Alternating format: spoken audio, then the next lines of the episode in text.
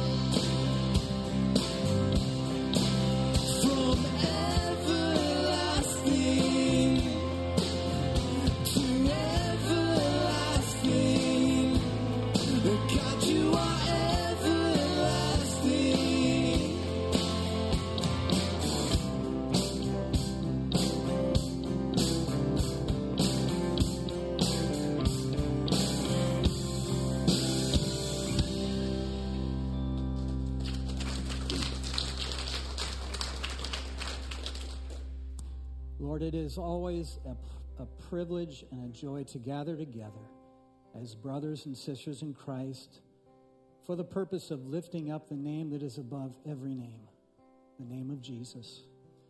So, Lord, we, we choose to just humble ourselves before you today. Lord, we know that there's a lot more growth that we need in our lives personally, and, and we just want to be open to the voice of your Spirit. Holy Spirit, I pray that you would, um, as you are faithful to do all the time, just just uh, touch our hearts, help us to understand and, and be touched by you. And Lord, we ask you, Father, just to rule and reign in our midst today, in our lives today. We just count it a joy. We count it a joy to walk before you and to know you. In Jesus' name we pray. God's people said, Amen. Go ahead and please be seated. Thank you so much, worship team. Hi, Heather. Hi, Janet. Good to have you guys here. so, of course, the first thing I have to say is Happy New Year.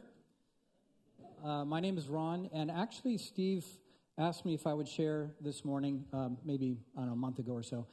And so, what I'm going to be sharing with you is something that's really kind of been on my heart for the last couple of months.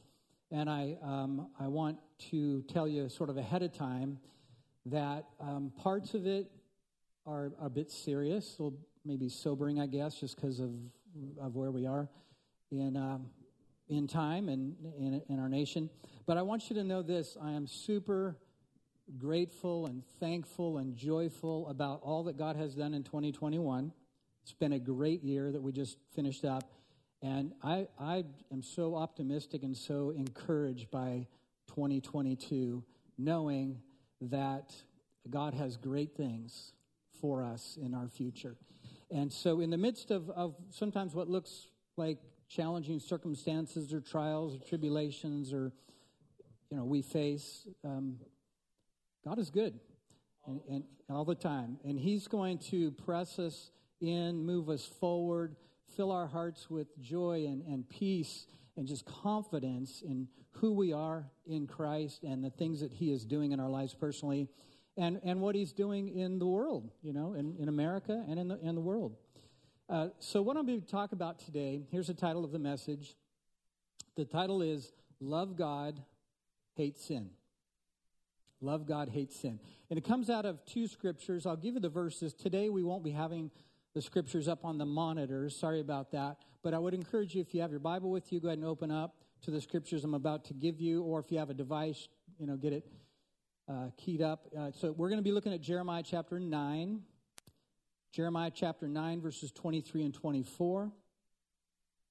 And also Proverbs chapter 6, verses 16 through 19. So again, that was Jeremiah 9, 23 and 24, Proverbs chapter 6, 16 through 19. If you're a note taker, I'll be giving out some various scripture references. Feel free to write them down if you want to. All right, Lord, yes, we ask you to anoint your word today. Lord, your word tells us that you watch over your word to perform it, and it will not return void, but it will accomplish what you please. Thank you that your word is living, it is powerful, it is dynamic, and we invite your word to have your way in us today. We pray in Jesus' name. Amen. So, as we grow in our walk with the Lord, we're on, all on this journey, just year by year, day by day, month by month. We're you know kind of growing in our walk with the Lord and our understanding of who God is. Uh, one of our main goals is to learn more about the things that God loves and also to learn about the things that God hates.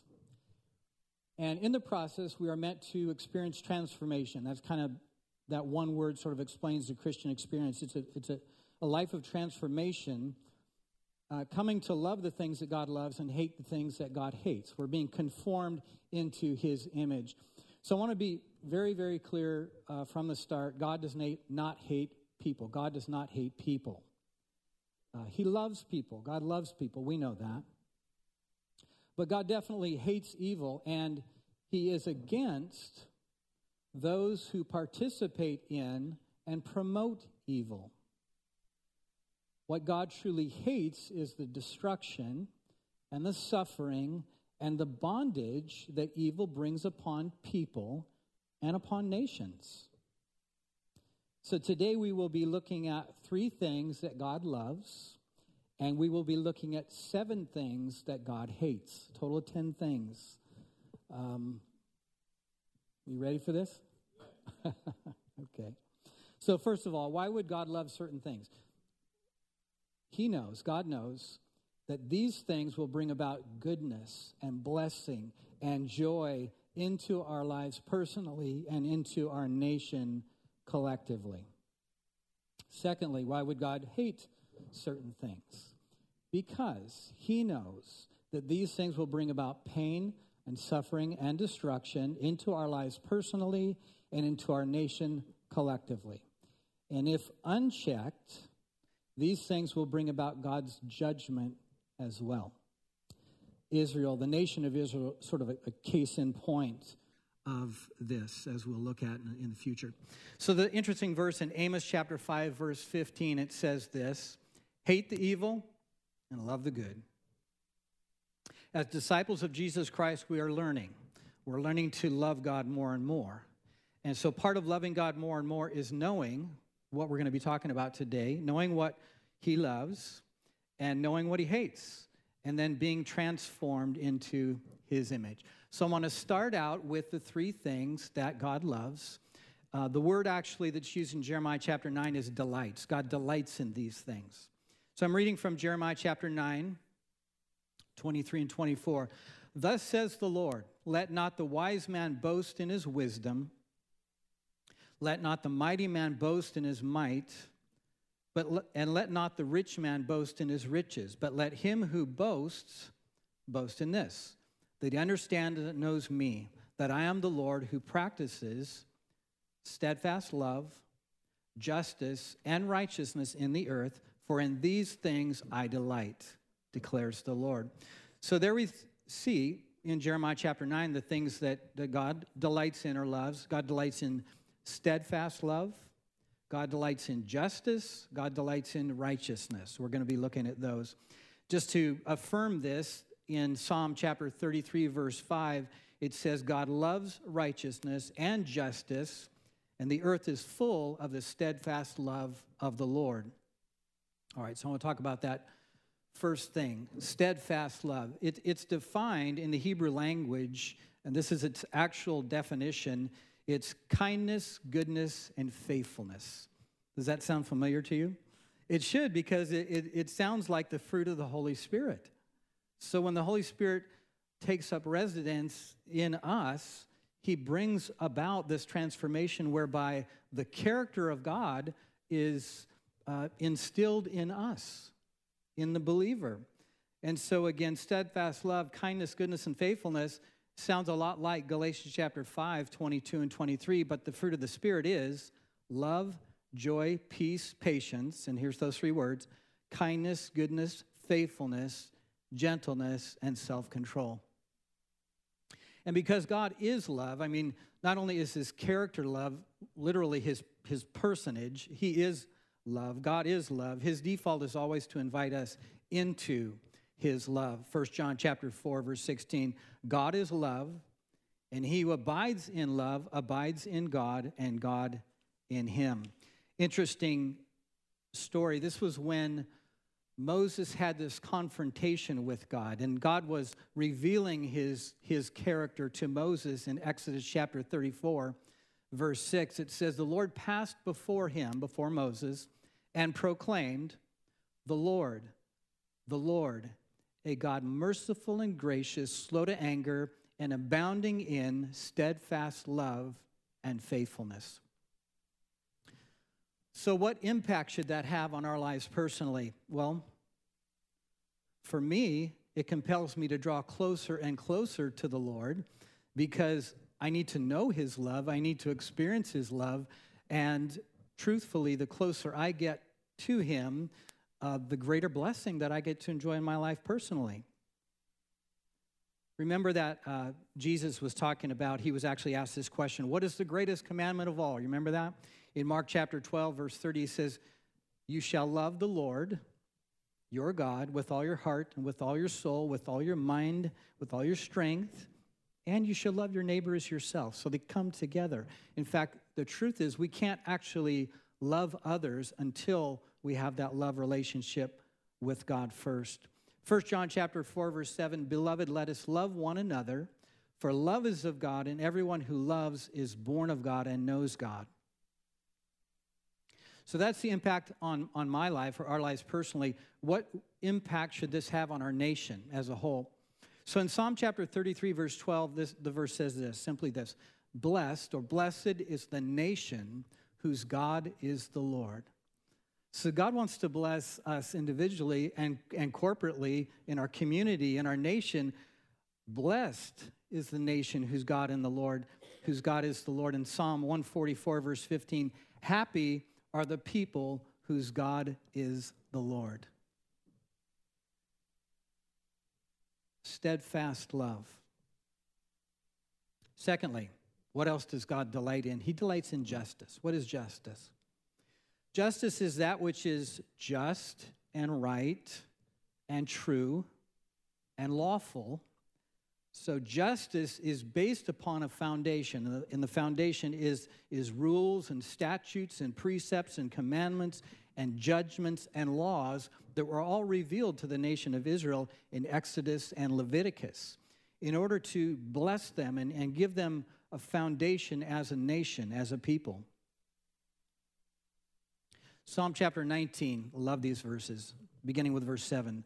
It says, The law of the Lord is perfect, converting the soul. The testimony of the Lord is sure, making wise the simple. The statutes of the Lord are right, rejoicing the heart. The commandment of the Lord is pure, enlightening the eyes. The fear of the Lord is clean, enduring forever. The judgments of the Lord are true and righteous altogether. More to be desired are they than gold, yes, than much fine gold, sweeter also than honey and the honeycomb. Moreover, by them your servant is warned, and in keeping them there is great reward. I, I just so appreciate the fact that in God's word, He has revealed to us, initially to Israel and to us as well, what justice is, the foundation for justice, His, his laws, His precepts, His commandments. And, and so we base our life upon that foundation. In fact, this is what our American system of justice originally was supposed to be based upon. It is based upon God's justice. You may have heard it said um, that we are a nation of laws. Have you ever heard that before? We're a nation of laws. And that justice is blind, meaning it is absolutely fair. There's that interesting statue, I believe, of a, uh, of, of a woman who has a blindfold across her eyes and she's holding a balance. And that balance is, is supposed to be an example of the justice of God. It, it's, it's blind. It, it, in other words, it doesn't favor, show favoritism towards one person over another. And when a new president takes, he swears in as an oath of office, what, is, what does he do? He actually places his hand on, on a Bible and he swears allegiance to our Constitution and our courts, the laws that give us a foundation, which ultimately come from God. Again, Amos chapter 5, verse 15, I read it a moment ago. Hate evil, love good. And then it says, maintain justice in the courts. So, what impact should this have on our lives personally or, or maybe as a nation? So, we honor God by honoring and obeying His laws as they are revealed to us in His Word, in the Bible. And we honor God by honoring and obeying the laws of the land to the extent that man's law does not supersede God's law. God's law is supreme. So God delights in justice, which is why he has revealed his law to us. I don't know how familiar you are with the Bible, but my encouragement in 2022 is to make it your goal, make it your aim to read through the Bible in a year. And, and don't skip anything. In fact, when you get into Exodus and especially Leviticus, it's kind of uh, overwhelming because God's very meticulous and deliberate about setting out uh, what justice is, what His law is, and, and it will bless our lives. God delights in justice, which is why He has revealed His law to us. So we then, we are responsible to keep and obey His law, which is where righteousness comes into play. So remember, I said God delights in steadfast love, He delights in justice and he delights in righteousness. So, righteousness simply means righteous acts. Uh, as, as we've seen that justice is the foundation that God has established, righteousness is our response to the foundation that God has established. So, Psalm uh, 11, verse 7 says this It says, The Lord is righteous and he loves righteousness as God was establishing the nation of Israel, he says to them in Deuteronomy chapter 4, verse 1 And now, O Israel, listen to the statutes and the rules that I'm teaching you, and do them that you may live, and go in and take possession of the land that, that the Lord, the God of your fathers, is giving you. So the, the, the premise is this is that as we walk in obedience to God's law, his justice, we receive the blessing as a result of that. And also, he says this to Israel in Leviticus chapter 18, verse 4. He says, You shall follow my rules and keep my statutes and walk in them. I am the Lord your God. You shall therefore keep my statutes and my rules. If a person does them, he shall live by them. I am the Lord. The Bible talks a lot about this abundant life that he wants us to experience. Well, part of that abundant life just simply comes from knowing and understanding what God delights in and then simply applying that to our lives. So, what impact should this have on our lives personally? Uh, Proverbs chapter 21, verse 21, it says this Whoever pursues righteousness and kindness will find life, righteousness, and honor.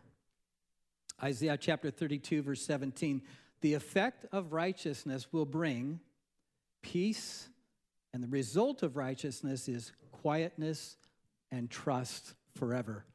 How much do we need all those things? I, I want to live in peace and quietness. I want to trust in the Lord. And so this is all the effect of righteousness. Well, what impact should this have on our nation? Proverbs chapter 14, verse 34 Righteousness exalts a nation. Proverbs chapter 16, verse 12. Here he's talking about leadership of a nation. The throne is established by righteousness. So we see not only the blessing on our lives personally as a result of walking in obedience to God's law, his word, but we see the blessing upon our, our nation corporately as, as well. Isaiah chapter 54, verse 14 In righteousness you shall be established, you shall be far from oppression, for you shall not fear, and from terror, for it shall not come near you.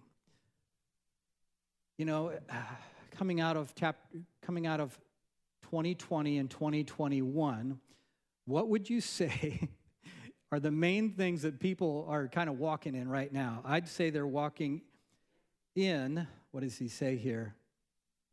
We're walking in oppression. We're walking in a lot of fear. And people are just terrified, I find, by the things that are coming upon us, of the unknown. God says, you know, as you walk with me in righteousness, He says, I'm going to establish you. I'm going to give you a firm foundation so that you'll be far from oppression. You won't fear, and I'll keep you from terror, the things that would terrorize us. So the truth is, God knows that we need help. We need help with this. So this is what He has done for us. So I love the fact that our relationship with God is not simply based on a book of rules. And that's how he chooses to reveal the truth to us. But what he's also given us, he's given us our Savior, which is Christ the Lord, to help us in this. He's given us the Holy Spirit that dwells within us so that we are able, so we have the power to walk in the things that I'm talking about this morning. Jeremiah chapter 23, verse 5.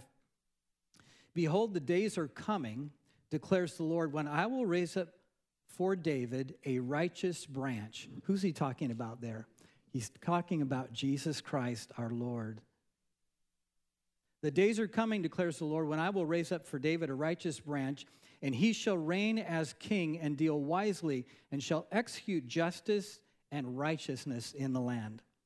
Now, we're not fully fully there yet, but when Jesus Christ returns at his second coming, we're going to walk in that fully. But right now, we, as I said, we have the Holy Spirit that's been given to us by faith in Christ to help us this. And this verse you, are very familiar with, I'm sure, Isaiah chapter 9, verse 7.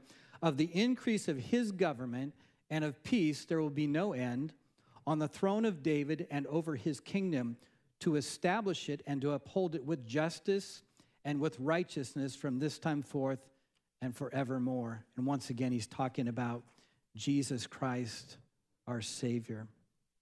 All right, so I'm going to repeat myself just for a moment. God loves certain things. So God delights in certain things because he knows that these things will bring about goodness and blessing and joy into our lives personally and to our nation collectively. Uh, remember, God is not against us. He's not against anyone. God is for us. God delights in steadfast love, justice, and righteousness. All right, so here's where we transition, transition into some, some difficult things. God hates certain things. So why? Why? Because he knows that these things will bring about pain and suffering and destruction and bondage into our lives personally and into our nation collectively. And because God loves us so much, He has warned us about the consequences of heading down the path of these things I'm going to be talking about. All right, so what are the things that God hates? Proverbs chapter 6, verses 16 through 19. These six things the Lord hates, yes, seven are an abomination to him a proud look, a lying tongue, hands that shed innocent blood, a heart that devises wicked plans, feet that are swift in running to evil, a false witness who speaks lies, and one who sows discord among brethren. All right, so what does God hate? we're given a list of seven things here. He hates a proud look, a lying tongue, hands that shed innocent blood, a heart that devises wicked plans, feet that are swift in running to evil, a false witness who speaks lies, and one who sows discord among brethren. All right, so I want to look at these each individually. A proud look. So basically, uh, this reveals a prideful heart. A proud look reveals a prideful heart. And, and I got to say, God hates pride. He opposes pride. Well, why? Why does God hate pride? Because pride, this might sound a little odd, pride is, is demonic. Uh, pride will cause a person or a nation to stand in rebellion against God because the pride of man creates conflict and strife and the breakdown of relationships and ultimately the breakdown of a nation. When I said a moment ago that pride is demonic, uh, think about this. As we are told in Isaiah chapter 14 what the downfall was of Lucifer, Isaiah 14, for you have said in your heart, I will ascend into heaven. I will exalt my throne above the stars of God. I will also sit on the mount of the congregation on the farthest sides of the north. I will ascend above the heights of the clouds, and I will be like the Most High.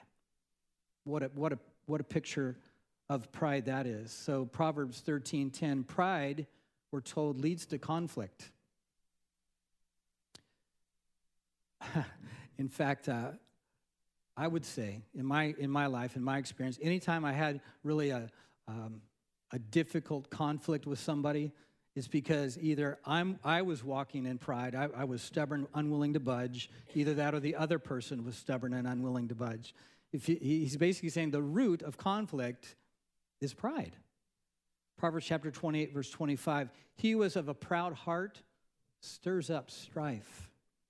1 John chapter 2 verse 16 for all that is in the world the lust of the eyes the lust of the flesh the pride of life is not of the father but is of the world and finally James chapter 4 verse 6 God resists the proud but he gives grace to the humble as we go through these seven points these seven things that God hates I want to try to bring kind of where we are the, the current events of our day and look at this so, as a nation, uh, statistics show, in fact, um, for decades, maybe maybe 100 years or more, uh, we've kept track. There's been groups that keep track of um, the number of Christians that are in America. So, as a nation, we are more secular than at any time in American history. So they, measure, they measured that by interviewing people, asking questions. Um, you know, do you believe in God? Do you believe in the Bible? And they have all these criteria. Basically, what we see is there's this downward spiral that we as a nation, we are more secular than at any time. Secular, what do I mean by that? We are unbelieving, we are atheists, we are agnostic. Uh, we, we do not have faith in God to the degree we did in the past. So, what does that mean? That means this basically, every man does what's right in his own eyes. So, who's, who is to set this standard for justice or righteousness if God has no place in the lives of the people of our nation? I get to determine, I get to determine my basis for righteousness and truth. So, so I see that this is where pride has its root and brings out strife and confusion. All right, so the second thing that the Lord hates, it says a lying tongue. So this is lying with the intent, the intention to deceive. So we're not talking about, you know, a white liar. We're trying to uh, maybe protect somebody from something. No, he's talking about lying with the intent. The intention is to deceive. So why does God hate lying? Well, I'm going to say it again because lying is it's demonic and it undermines trust between people and it leads to confusion and it leads to the breakdown of relationships and ultimately the breakdown of a nation.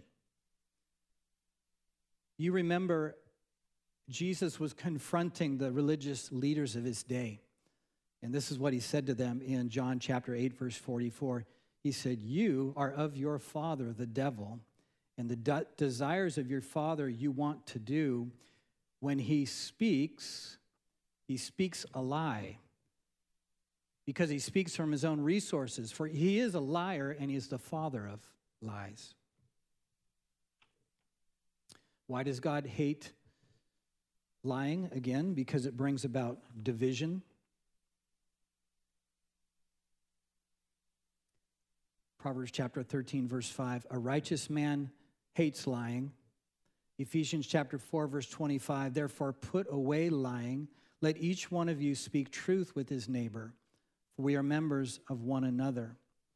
Interesting, as we look forward um, and as uh, the, the prophecies within Scripture kind of reveal what's going to be happening in the last days in the future, there's this person who comes on the scene.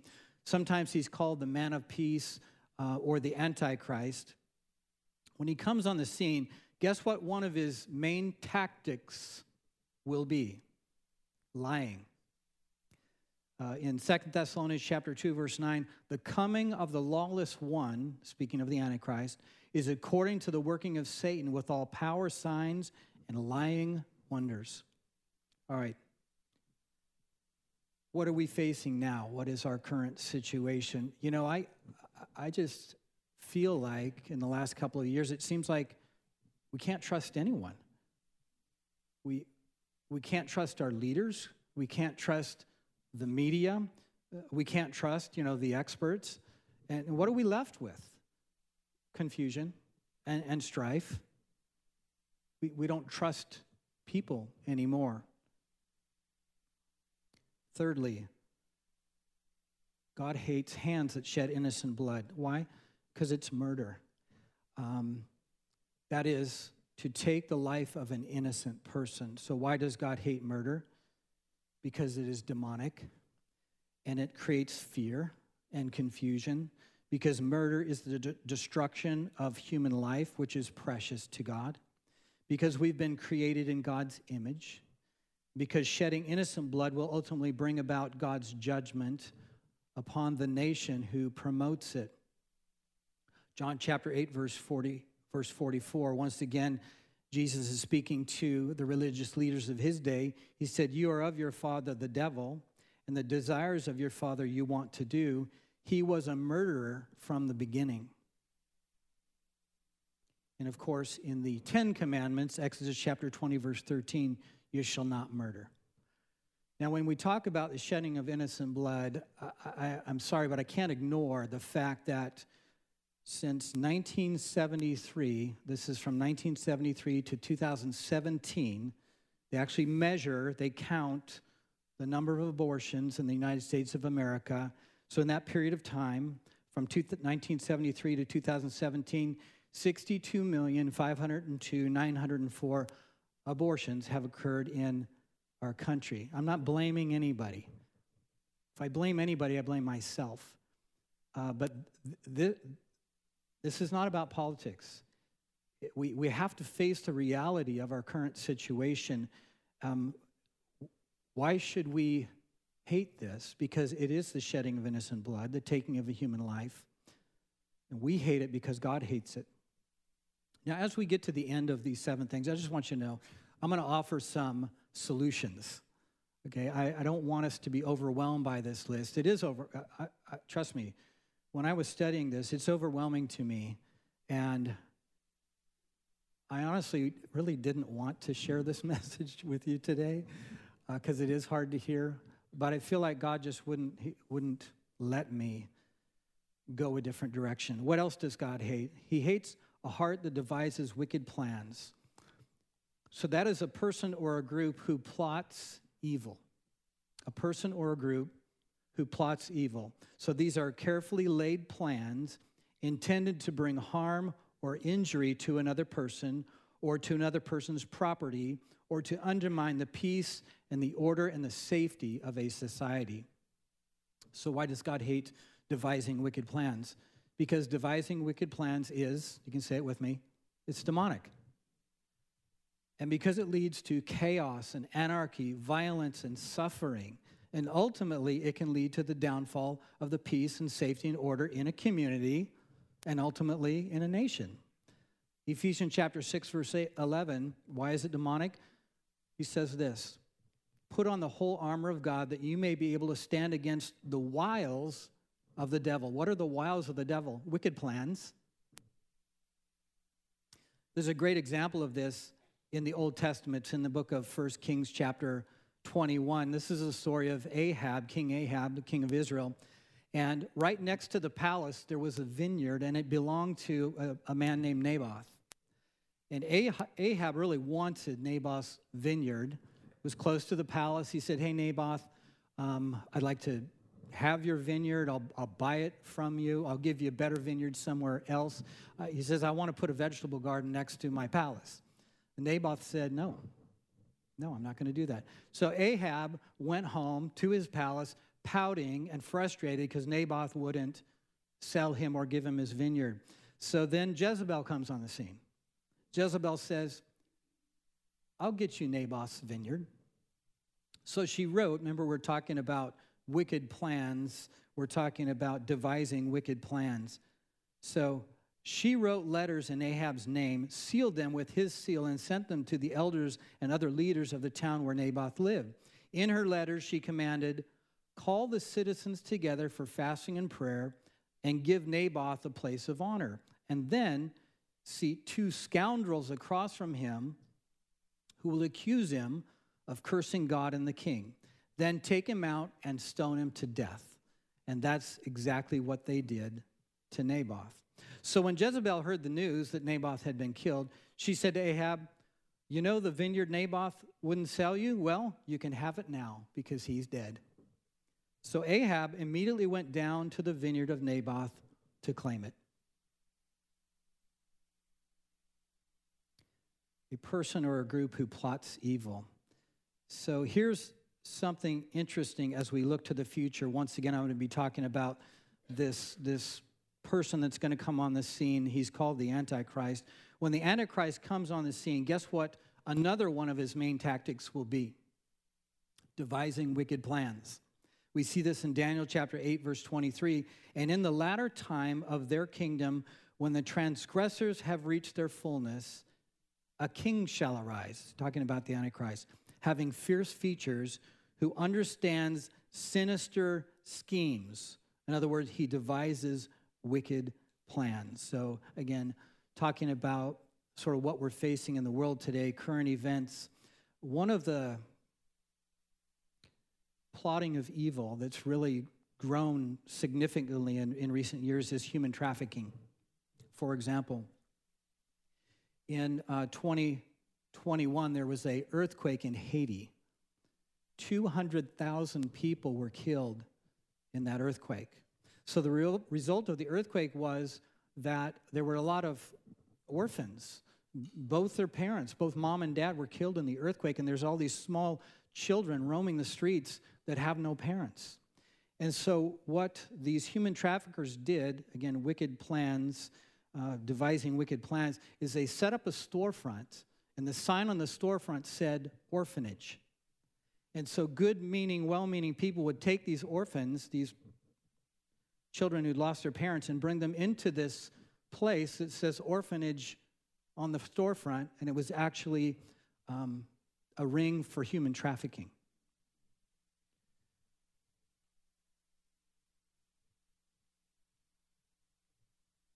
Another thing that God hates feet that are swift in running to evil. That is creating mischief with an evil intent. Creating mischief with an evil intent. So, why does God hate feet that are swift in running to evil? You can say it with me because it is demonic. It creates anarchy, destruction to people, destruction to pop property, and ultimately it can lead to the downfall of a nation. Isaiah chapter 59, verse 4 No one calls for justice, nor does any plead for truth. They trust in empty words and they speak lies. They conceive evil and bring forth iniquity. Their feet run to evil and they make haste to shed innocent blood. Their thoughts are thoughts of iniquity, wasting, and destruction are in their paths. Proverbs chapter 10, verse 23 To do evil is like sport to a fool. Proverbs 24 8. He that devises to do evil shall be called a mischievous person. All right, back to some of the current events that we're facing right now. Um, I'm not exactly sure how the communication is done through social media, through an app or whatever, but you've seen it on the news where the word goes out okay, we're going to gather together at this store and we're going to break the windows in mass. We're going to break the windows. We're going to run in. We're going to break the glass. We're going to steal the jewelry or anything that is valuable, and then we're going to run out as quickly as we possibly can. It's this mob mentality, feet that are swift, running to evil. We're witnessing looting and rioting and destruction and mayhem in many of the major cities across our country. Another thing God hates, number six, a false witness who speaks lies. So earlier we talked about lying, but now there's a, a, different level. It is a false witness who speaks lies. So why is this such a bad thing? Because it is it's demonic. And because it can destroy a person's good reputation and ultimately will bring down a nation's sense of justice and a nation's sense of security. Genesis chapter 3, verse 1. The serpent, so this was Satan in the garden, right? The serpent said to Eve, Did God really say that you must not eat the fruit from any of the trees in the garden? Of course we may eat. So she responded, Of course we may eat fruit from the trees in the garden. It's only the fruit from the tree in the middle of the garden that we're not allowed to eat. God said, You must not eat it or even touch it. If you do, you will die. The serpent replied, You won't die. God knows that your eyes will be opened as soon as you eat it, and you'll be like God, knowing both good and evil. A false witness who speaks lies. Exodus chapter 20, verse 16, another one of the Ten Commandments you shall not bear false witness against your neighbor. So, one of the interesting things we're facing now as a nation, current events, it's this thing called cancel culture. You've probably heard of it, right? And that is, it's designed to destroy a person's reputation, to take them out. How do they do that? Uh, they'll do it for, you know, political reasons. They'll do it for ideological reasons. Uh, they don't want to hear what you might have to say if your ideology is different from theirs. So they will expose you. They will uh, spread lies about you for the purpose of destroying your character, destroying your reputation.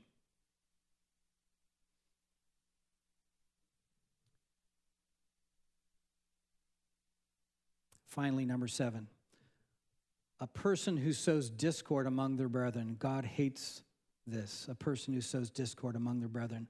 Why is this such a bad thing? Because it's demonic, because it undermines trust and unity, it creates division and discord in a family, to a church, to a community, to a nation. I know we're just coming out of the holidays, Christmas and New Year's, where families, you know, commonly get together. And invariably, there's some family member that, that just wants to create division in the family, right? Just create drama. And, and what does it do? It sows discord within that family. James chapter 3, verse 14 If you have bitter envy and self seeking in your hearts, do not boast and lie against the truth. This wisdom does not descend from above, it is earthly, it is sensual, and it is demonic. For where envy and self seeking exist, confusion and every evil thing are there.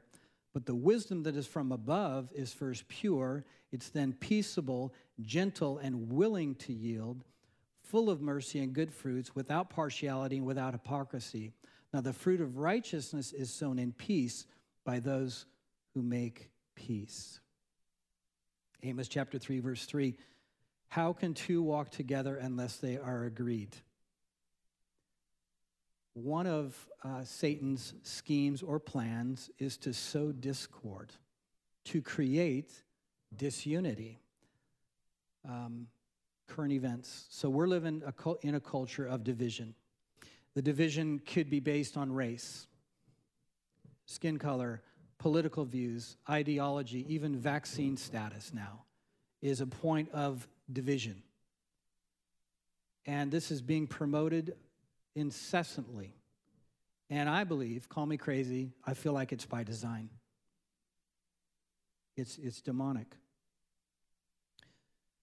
All right, I want to bring a conclusion to all this uh, because I know this is, this is overwhelming, and yet this is the, this is what we're facing in, in 2022. As I mentioned earlier, as I began, I'm very optimistic. I'm filled with lots, lots of joy as we face 2022. Uh, but, uh, but in thinking about this and how we're impacted by it right now in our day, um, it is not only overwhelming, but how do we respond? How are we supposed to respond to this? In John chapter 16, verse 8, Jesus is speaking, and he's speaking before the day of Pentecost, when the Holy Spirit was given, he says, And when he, the Holy Spirit, has come, he will convict the world of sin and of righteousness and of judgment. So, how do we respond to the mayhem that we're facing right now? Basically, we let God, uh, by the work and power of the Holy Spirit, just bring that conviction, bring that sense of, of righteousness and justice that we're seeking. Just as I said in the beginning, God doesn't hate people. We don't hate people. I don't, I don't hate anybody. Um, I'm trusting and relying on the fact that God is working and moving in our midst to accomplish his purposes. Uh, Romans chapter 8, verse 31, how, how do we respond? If God is for us, God is for you. If God is for us, who can be against us? In all these things, we are more than conquerors through him who loved us. Acts chapter 17, verse 30, it says this God overlooked people's ignorance in the past, in earlier times, but now he commands everyone everywhere to repent of their sins and turn to him. You know, I've found as I've walked with the Lord 40 years now, there's really only one person that I can control, and that is myself. There's only one person I can judge, and that is myself. Uh, as I've grown with the Lord, I don't judge anybody, I only judge myself. And with that, I say, Lord, search me and know my heart and see if there's any wicked way in me, and then lead me in the way everlasting. So that's where this, uh, this idea of repentance comes into play. So, how do we respond to all these things? We trust the work of the Holy Spirit in our lives personally and in, and in the world. And we just have this humble heart of repentance towards God every day. And then lastly, this is Paul's instruction in Ephesians chapter 6, because honestly, the things we face, it, it truly can be overwhelming. But here's what he said He said, Put on the whole armor of God, that you may be able to stand against the wiles of the devil. For we do not wrestle against flesh and blood, but against principalities, against powers, against the rulers of the darkness of this age, against spiritual hosts of wickedness in the heavenly places. Therefore, take up the whole armor of God, that you may be able to withstand in the evil day, and having done all to stand, stand therefore. Having girded your waist with truth, having put on the breastplate of righteousness, having shod your feet with the preparation of the gospel of peace, and above all, taking the shield of faith with which you'll be able to quench all the fiery darts of the wicked one, and take the helmet of salvation and the sword of the Spirit which is the Word of God, praying always with all prayer and supplication in the Spirit, being watchful to this end with all perseverance and supplication for all the saints. I know there's a lot there in that verse, but that's what, how God would have us respond to our current situation. I'd like to go ahead and invite the worship team to come back out again. What I want to do now is I want to sort of respond to all this and and part of responding is if by chance there's anyone here in the sanctuary or in the loft or in the patio or watching online, you've never given your life to Jesus Christ before. You, you don't know God, but you want to know Him. God has really made it so simple. If we would simply admit that we have sinned against God, there is a God in heaven who created all things. And we admit that we have sinned against God. And secondly, we simply believe the gospel. We believe that Jesus Christ came into the world to save sinners. We believe, I believe, that he went to the cross and died for my sins personally. And I know that I need him. I need Jesus to cleanse me and forgive me of my sins. And so, how do I respond? I, I confess Jesus, I need you. I need you in my life as my Lord, as my Savior. I need to be forgiven.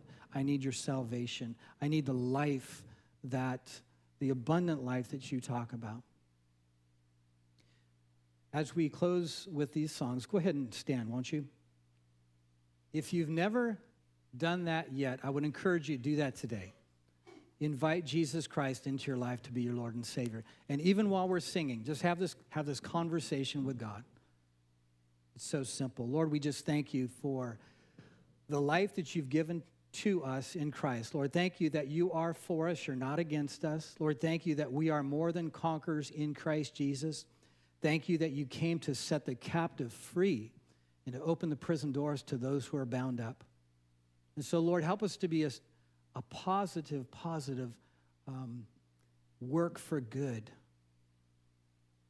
in the world that we face right now. Lord, as we see chaos and mayhem all around us, Lord, help us not to be overwhelmed, but help us to be that force for good in the world.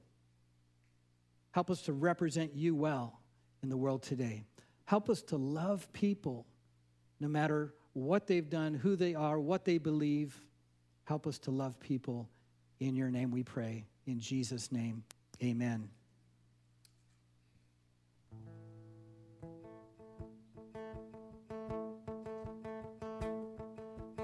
I sing praises to your name. Praises